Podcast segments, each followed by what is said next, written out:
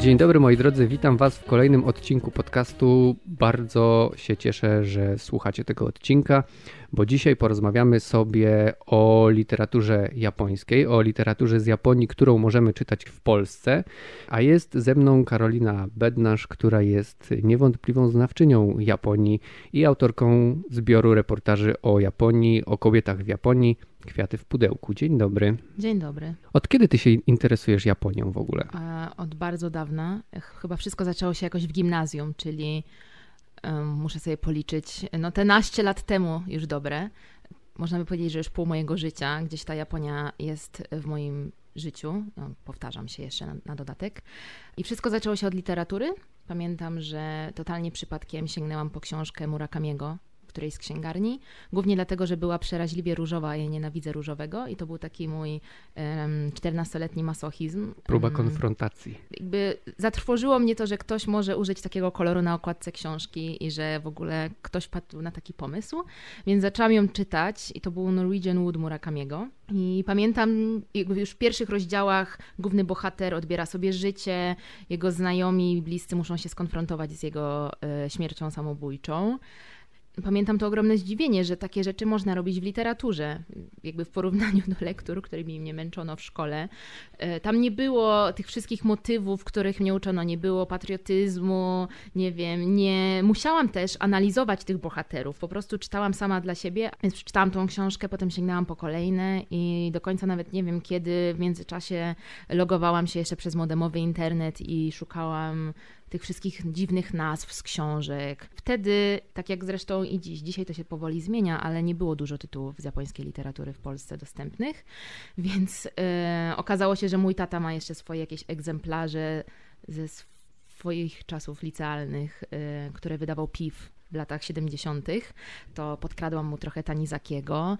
E, kupowałam w antykwariatach, Allegro się rodziło, więc tam, ale no było dosyć ciężko. I ja przyznam, że bardzo długo ta Japonia była gdzieś u mnie na bocznym torze, bo wszyscy nauczyciele oczywiście uważali, że to jest tylko hobby.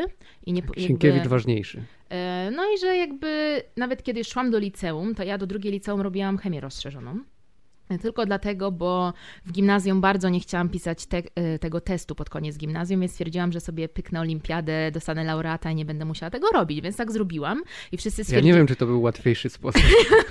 no nie wiem, taka moja logika. Ja sobie na przykład pyknąłem ten test po prostu. No, no nie wiem, w każdym razie taka była moja logika e, tej 16-letniej Karoliny. E, no i tak zrobiłam i wszyscy stwierdzili, że w ogóle chemia to jest moja przyszłość, ale już tak w drugiej klasie liceum ogarnęłam, że co nie do końca wiem, dlaczego ja jestem na chemii rozszerzonej i dlaczego chodzę na te olimpiady, bo to nie jestem ja i że jednak Japonia jest tym, co bym chciała robić. I miałam takiego farta, że moi rodzice stwierdzili, rób to, co kochasz, bo będziesz w tym dobra i będzie ci chciało to robić, więc w ogóle chill i jakby idź na co chcesz.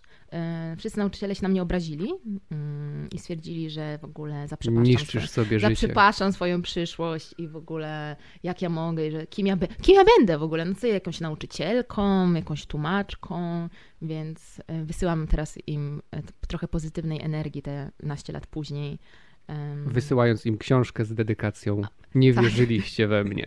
Tego jeszcze nie zrobiłam, ale y, czasami mam ochotę, zwłaszcza jak słyszę, że się chwalą Tobą. Y, mną, że och, bo absolwentka naszego liceum studiowała na Oksfordzie, jest tak myślę, no ale nie dodajecie, że nie studiowała chemii, tylko japonistykę. Y, no i tak jakoś po prostu wyszło, że w pewnym momencie mojego życia pojawiły się japońskie książki, wróciłam do tej Japonii, postawiłam wszystko na jedną kartę, poszłam na japonistykę w Anglii. Potem chyba nadal głównie interesują mnie społeczne e, problemy i rozkminki. I... W końcu napisałaś książkę, książkę założyłaś wydawnictwo, księgarnię. Spotkałam Anię, która um, stwierdziłyśmy, że zamiast narzekać, że w Polsce książki są niewydawane, albo są wydawane brzydkie, albo tłumaczone są jakoś słabo, to trzeba to po prostu zrobić dobrze. No i więc e, połączyłyśmy siły i mówimy, dobra, ciśniemy. Spotkałyśmy się w marcu rok temu, w październiku otwierałyśmy już księgarnię po remoncie, po wszystkim, więc to była dosyć... E, wszystko, szybka decyzja. To też była taka decyzja pod prąd, wbrew trochę logice, no bo tak, książki się słabo czytają. Tak mówią. Księgarnie upadają kameralne, tak. takie jak wasza. Nie, no nasza nie upada, ale tak. Takie, takie jak wasza. tak, tak. E, a w dodatku postawiłaś, postawiłyście na, na księgarnię tematyczną, można tak. by powiedzieć, bo nie macie tutaj książek po prostu od sasa do lasa, tylko konkretne. No, dzisiaj powinno to Karczuk tutaj stać u nas na półkach, prawda? Nie stoi? Nie stoi. Gdyby japońskie wydania były dostępne tak od ręki, to może byśmy postawiły, ale ja w ogóle wychodzę z założenia, że jak już mam coś robić, to robię to po swojemu. E, niekoniecznie spotyka się to z pozytywnym odzewem większość, od większości osób, bo wszyscy, kiedy ja powiedziałam, że zakładam księgarnię, łapali się za głowę. No to jest takie, księgarnia w Polsce, w ogóle good luck. Z, z jednej strony, z Azji. tak, z jednej strony to było good luck powodzenia, a z drugiej to było takie, co ty dziewczynko wiesz o życiu? Czułyśmy, ja czułam takie tro, trochę pobłażanie i trochę pogardę ludzi, którzy już są w tej branży i tak przychodzili, mówili, no fajnie, fajnie, ale daję wam pół roku. No, A to już rok. E, jakby to też jest ważne, że jesteśmy też wydawnictwem. I to myślę, że trochę zmienia dynamikę tego wszystkiego, bo kiedy mamy nawet zastój, czy nie wiem, jest zimno i pada i nikomu się nie chce wychodzić i iść do księgarni, to jednak w tym momencie redagujemy i robimy rzeczy wydawnicze.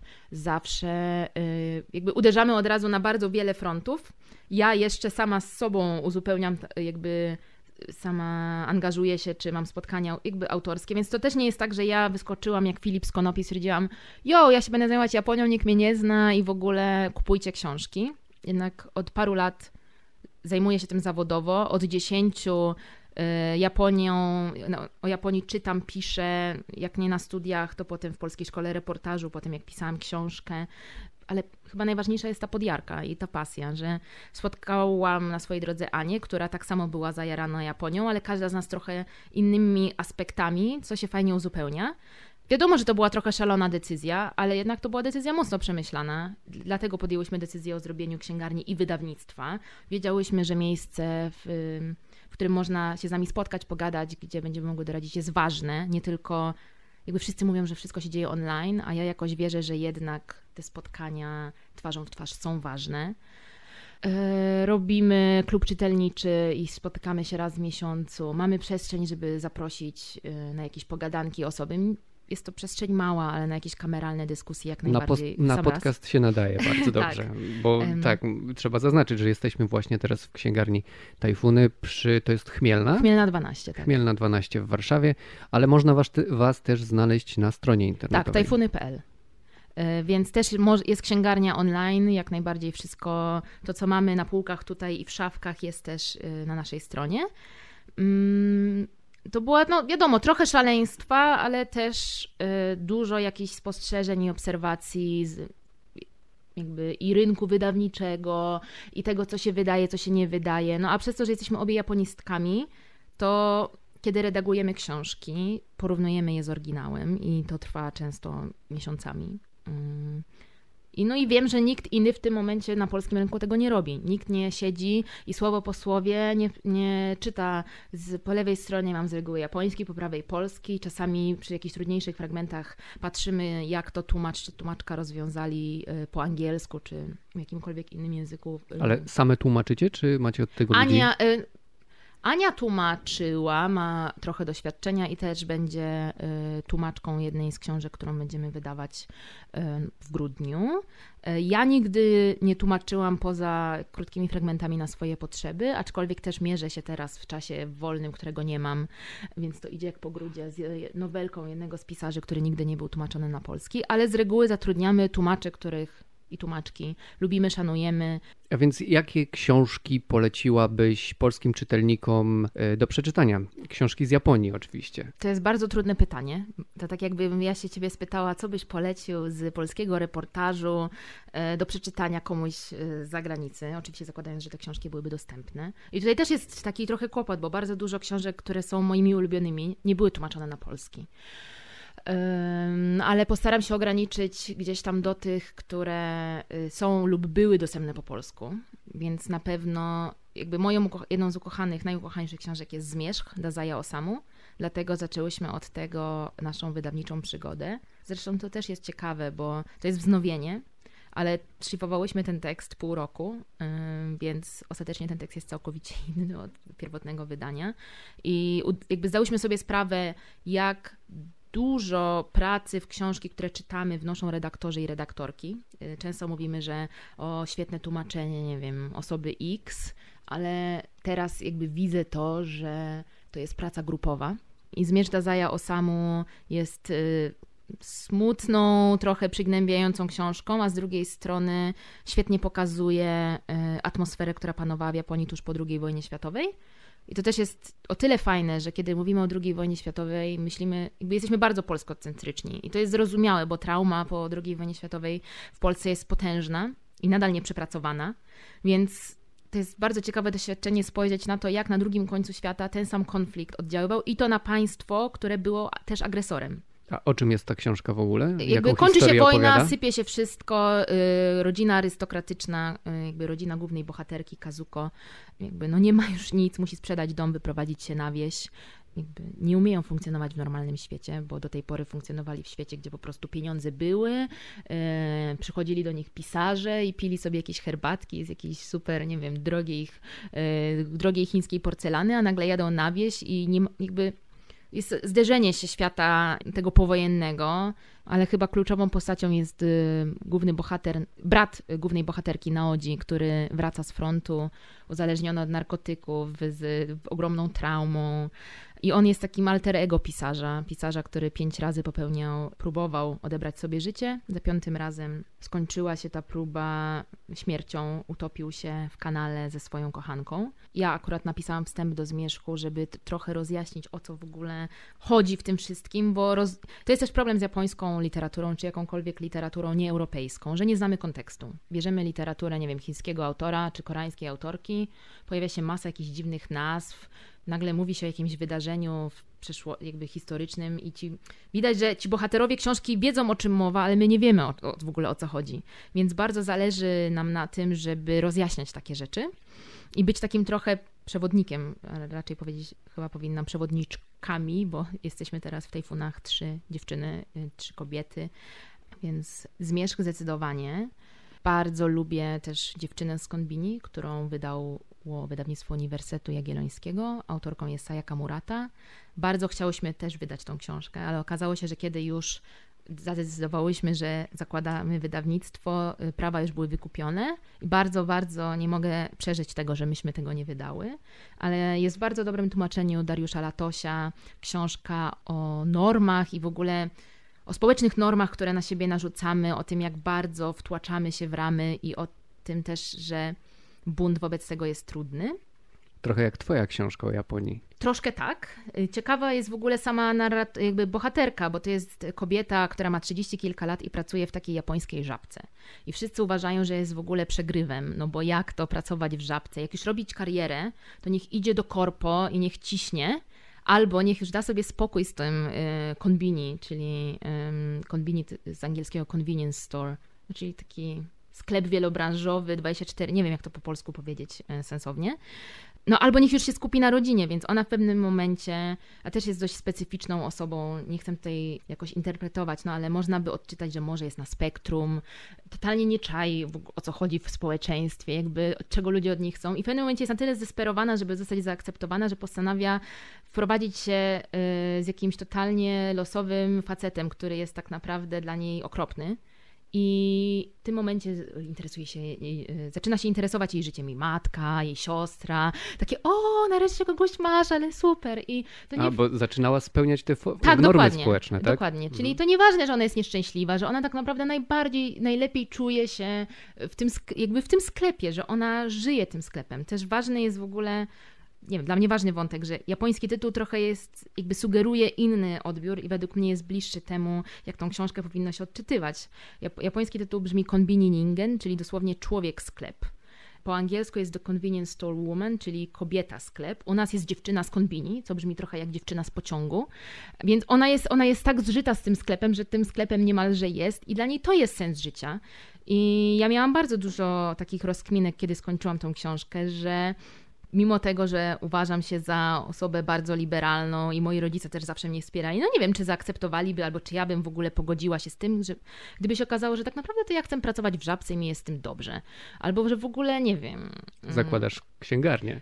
Ale wiesz, księgarnia to brzmi super, nie? I fajnie, ale gdybym, jakby o to chodzi, że są jakieś ścieżki, które są fajne i niefajne i kiedy ktoś wybiera ścieżkę, która w naszych oczach jest jakaś nudna albo ten zawód nie jest prestiżowy, to mamy y, zwyczaj to mocno oceniać, więc kiedy miałeś, mieliśmy tutaj spotkanie Tajfunowego Klubu Książkowego i lekturą była dziewczyna z Konbini, to skończyło się to niemalże na grupowej terapii. Chyba cztery godziny tutaj siedzieliśmy i każdy rozkminiał, jakie rzeczy, nie wiem, ich rodzina czy bliscy oceniają w ich życiu. I to było super, że książka z drugiego końca świata jest w stanie tak mocno wywołać jakieś przemyślenia tutaj w Polsce. Z takich książek, które też myśmy wydały y, latem i zawsze mi robi dobrze na sercu, to jest Ukochane równanie profesora. Brzmi to pozornie, no nie wiem, ja jestem Mimo tego, że jestem umysłem ścisłym, matematyka nigdy nie była moją przyjaciółką, więc książka, w której jest baseball i matematyka, nie brzmi zachęcająco na pierwszy rzut oka, ale y, jest to tak jakaś ciepła i kameralna opowieść o tym, czym jest rodzina, czym nie jest rodzina, o tym, że rodzinę wybiera, jakby możemy też że nie krew decyduje o tym, kto tą rodziną jest. Y, jest główny bohater, ten profesor, który ma problemy z pamięcią i na co dzień musi sobie przypominać w ogóle, kim jest, ta jakby relacja jest odbudowywana na nowo, od zera, każdego dnia. I w jakiś sposób jest przesiąknięta jakąś melancholią, no bo nie jest to łatwa sytuacja, kiedy sobie wyobrażamy, a Yoko Ogawa jest pisarką, która bardzo pisze prostym językiem, ale sugestywnym. Wyobrażamy sobie osoby nam bliskie albo siebie, że zapominam co parę godzin w ogóle wszystko i że nie pamiętam. Y, u profesora to było 80 minut. Ale z jakiegoś powodu ta książka zawsze robi mi dobrze na serce i widzimy też, że trafia do osób, które mm, niekoniecznie nawet dużo czytają albo nie, wcale nie mają, no nie wiem, nie każdy ma ochotę czytać sobie o wojnie i o rozsypującym się społeczeństwie. I ta książka, jakby udało nam się wybrać tytuł też od początku naszych rozważań o wydawnictwie cały czas mówimy, jak to jest możliwe, że dwie książki o Gały czy trzy były wydane kiedyś po polsku i nikt nie wydał nigdy tego y, równania profesora. To, to nierealne. I to jest książka, która po prostu jest do herbaty. I na jesień do herbaty, latem do lemoniady, ale nie jest to książka naiwna i jakaś, nie wiem, gorszego sortu czy niższych lotów. Jest to naprawdę fantastyczna literatura, ale jakby pokazuje, że fantastyczna książka nie musi być depresyjna i o traumie i o jakiejś totalnej katastrofie. Choć mnie osobiście książki, które są popaprane, dołujące, depresyjne, najbardziej kręcą. W ogóle PIW też zaczyna wydawać coraz więcej japońskiej literatury i robi to dobrze, więc powoli zaczyna się coś zmieniać na polskim rynku, aczkolwiek patrząc na to, ile tytułów jeszcze jest niewydanych i nieprzetłumaczonych i nie wygląda na to, żeby ktokolwiek się za nie zabierał, to mamy jeszcze co robić na najbliższe 50 lat, więc raczej e, nie musimy się martwić o brak e, tytułów i pomysłów pod kątem książek, które chcemy wydawać, ale też książek, które są u nas na półkach, bo tak naprawdę więcej niż połowa tytułów, które sprzedajemy u siebie, to są tytuły po angielsku. Po prostu jest na tyle mało książek po polsku, też jesteśmy mocno wybredne, więc wybieramy książki, które są zrobione dobrze, więc jeśli tłumaczenie okazuje się słabe, po prostu nie sprzedajemy tej książki. Nawet jeśli wydawnictwo dobija się do mych drzwi i spamuje mnie mailami, to mówię, no sorry, no nie, wydajcie coś dobrego i wtedy wróćcie do nas. Um, A to jest chyba rzadka postawa. Um, tak, ale y, i to jest jedna z takich decyzji, która sprawiła, że ludzie nam ufają my szanujemy czytelników naszych, nasze tajfuniątka i oni, jakby oni i one, jakby to wsparcie wraca do nas, więc mówię, że księgarnie kameralne upadają i to jest, jakby to widzimy, nawet tutaj na Chmielnej zamknął się super salon, wytwórnia się zamyka, mm, więc jakby to jest tuż obok w naszym, e, naszym chmielnym, chmielnym zakątku. E, dlatego też na przykład przy każdej e, premierze naszej książki robimy przedsprzedaż w księgarniach kameralnych.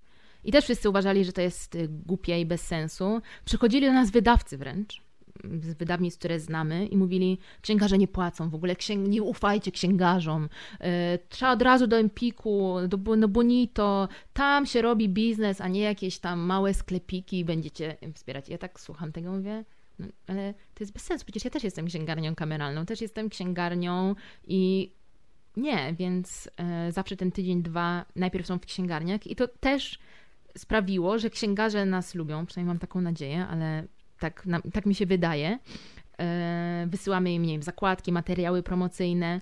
Więc jeśli ufają nam księgarze, to też będą sprzedawać te książki. Więc jakby, no to wszystko to jakby wychodzimy z pozycji zaufania i okazuje się, że taka prosta rzecz, zaufanie, e, takie podjęcie tej decyzji, że nie naginamy się i że jak coś jest słabe, to tego nie robimy i nie robimy rzeczy po znajomości i jakoś tak, nie wiem, i że jesteśmy fair wobec wszystkich. Jak już raz ustalisz sobie, że tak robisz i to robisz, to, to działa. Okej, okay, a jakieś jeszcze ciekawe książki? Ja bym mogła tutaj tak siedzieć i byś wyszedł stąd jutro, może, jakbyś miał szczęście i farta, ale e, dodam może jeszcze ze dwie od siebie. Zbiór opowiadań, można by tak powiedzieć. Jestem tęsknie mówię, Yuko Tsushimy. Jest to o tyle ciekawa postać i w ogóle książka. Yuko Tsushima jest córką Dazaya Osamu, autora Zmierzchu i kiedy ona miała roczek, on odebrał sobie życie.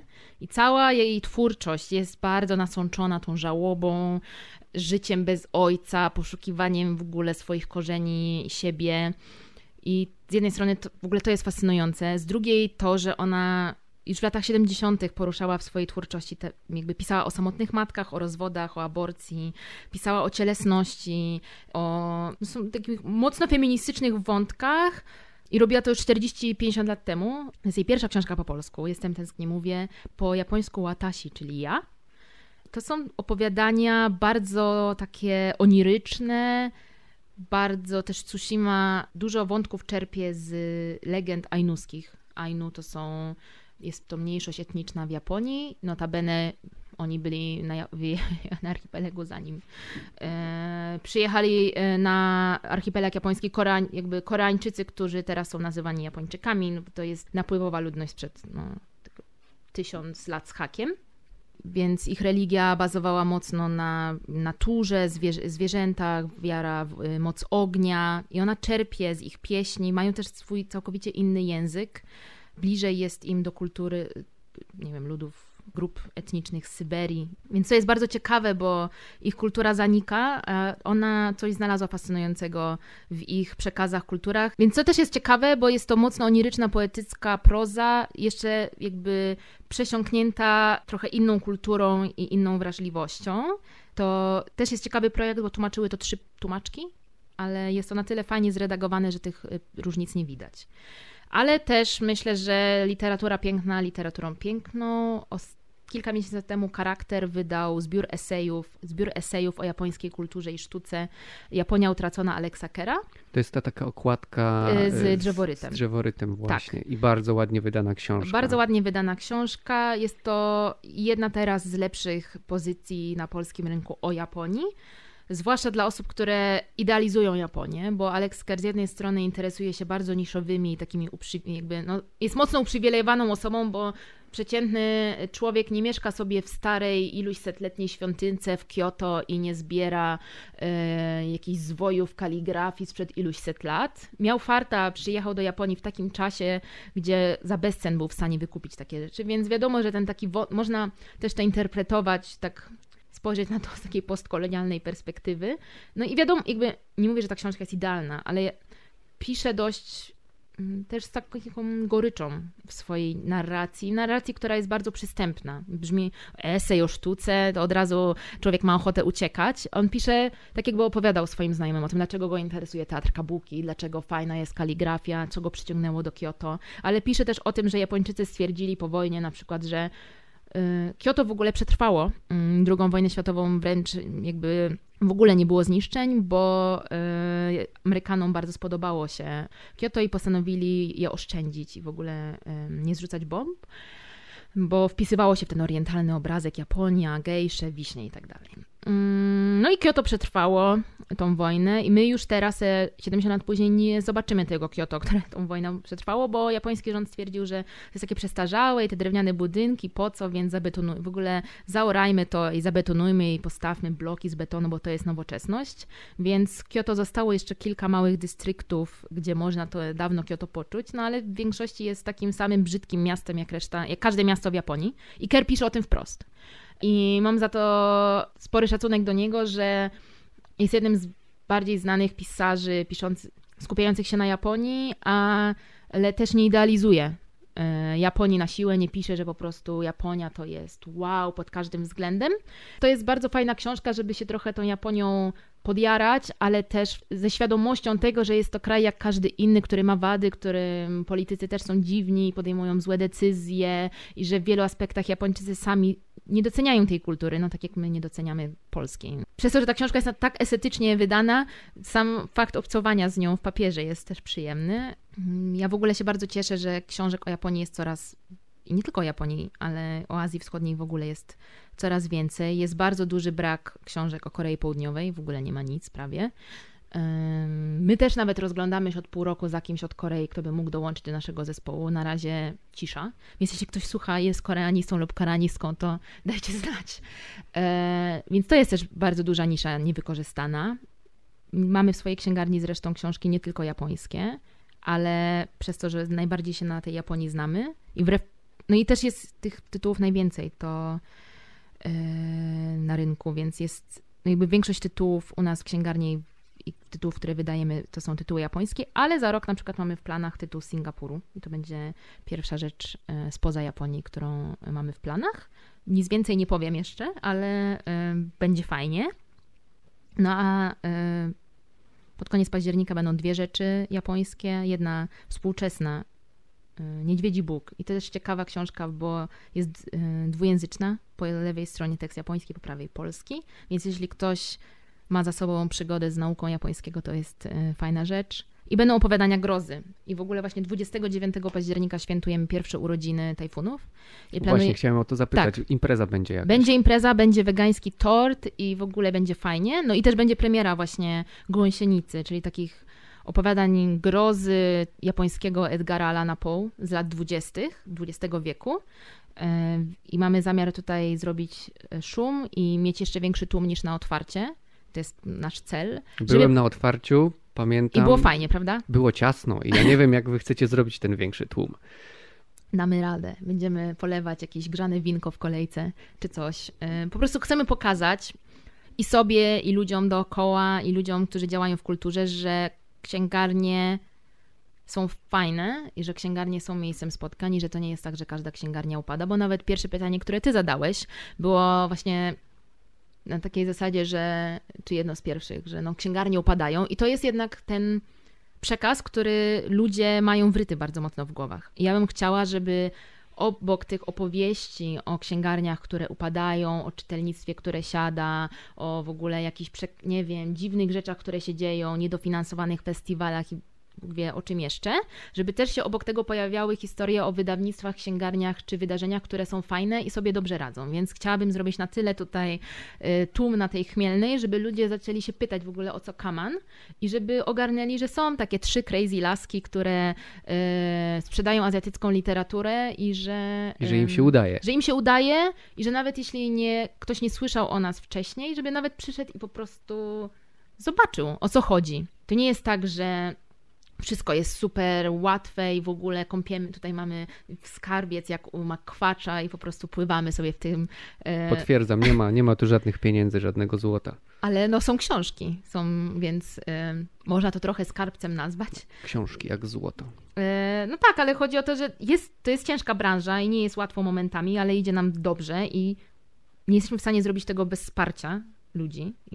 Tego, że ktoś podejmuje jakby decyzję, ok, przyjdę do tajfunów i kupię w tajfunach zamiast kupo- na Ceneo czy gdzieś tam sprawdzać, gdzie kupię taniej, żeby mieć też świadomość tego, że my podejmujemy, że my też decyd- jakby głosujemy na co dzień trochę za wizją świata, w którą wierzymy, że wydamy dwa złote więcej kupując u nas, czy w jakiejkolwiek innej księgarni, e, ale wspieramy księgarzy, wspieramy fajne miejsce, a potem jest tylko lament. Jakby media już piszą z reguły, media, blogerzy często o tym, co już jest jakby, już jest ten moment za późno, takie ojeju, upada księgarnia, tak, jak to może być? o tym z Anią Karczewską mhm. E, w chyba cztery odcinki temu, która mówi, że media rzeczywiście interesują się księgarnią dopiero wtedy, kiedy ona upada. No dokładnie, o tym, o tym właśnie o tym się pisze. mówię, o tym się pisze i wtedy jest taki wielki hałas na Facebookach, o Jezu, to zróbmy zrzutkę, zrób... ale jest takie ziomki jakby, zrzutka 10 czy 20 tysięcy czy coś, no jakby to nic nie da, to chodzi o wspieranie jakby regularnie, miesiącami, latami miejsca,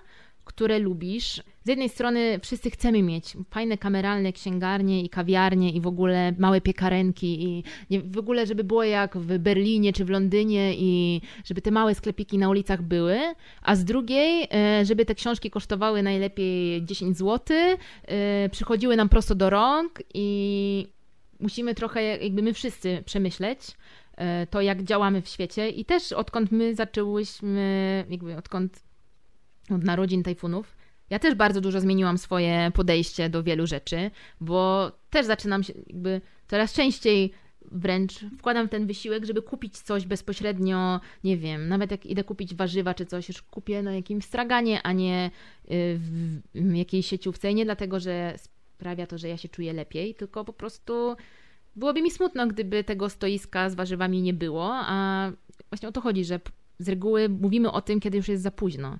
Więc mam nadzieję, że gdzieś ta narracja o sukcesach, o tym, co jest fajne, co jest fajnego w naszej przestrzeni miejskiej w Warszawie, w Polsce, o ludziach, którzy robią fajne rzeczy. Mam nadzieję, że my też do tego grona należymy, że też będzie coraz silniejsza. A więc tym pełnym nadziei i optymizmu akcentem zakończymy naszą rozmowę. Bardzo Ci dziękuję za spotkanie. To ja dziękuję. E, strasznie się cieszę, że mogliśmy porozmawiać o książkach, które nie są oczywiste, które są właśnie z tej niszy, o której mało się mówi, no bo to zawsze fajnie jest tak odkryć coś takiego innego dla siebie. A Wam bardzo dziękuję, że słuchaliście tego podcastu do końca. I wpadajcie na urodziny Tajfunów 29 października na Chmielną 12. Będzie tort i będzie fajnie. Tak, zapraszamy na Chmielną, e, a ja Wam mówię już do usłyszenia. Do usłyszenia następnym razem. Trzymajcie się, cześć.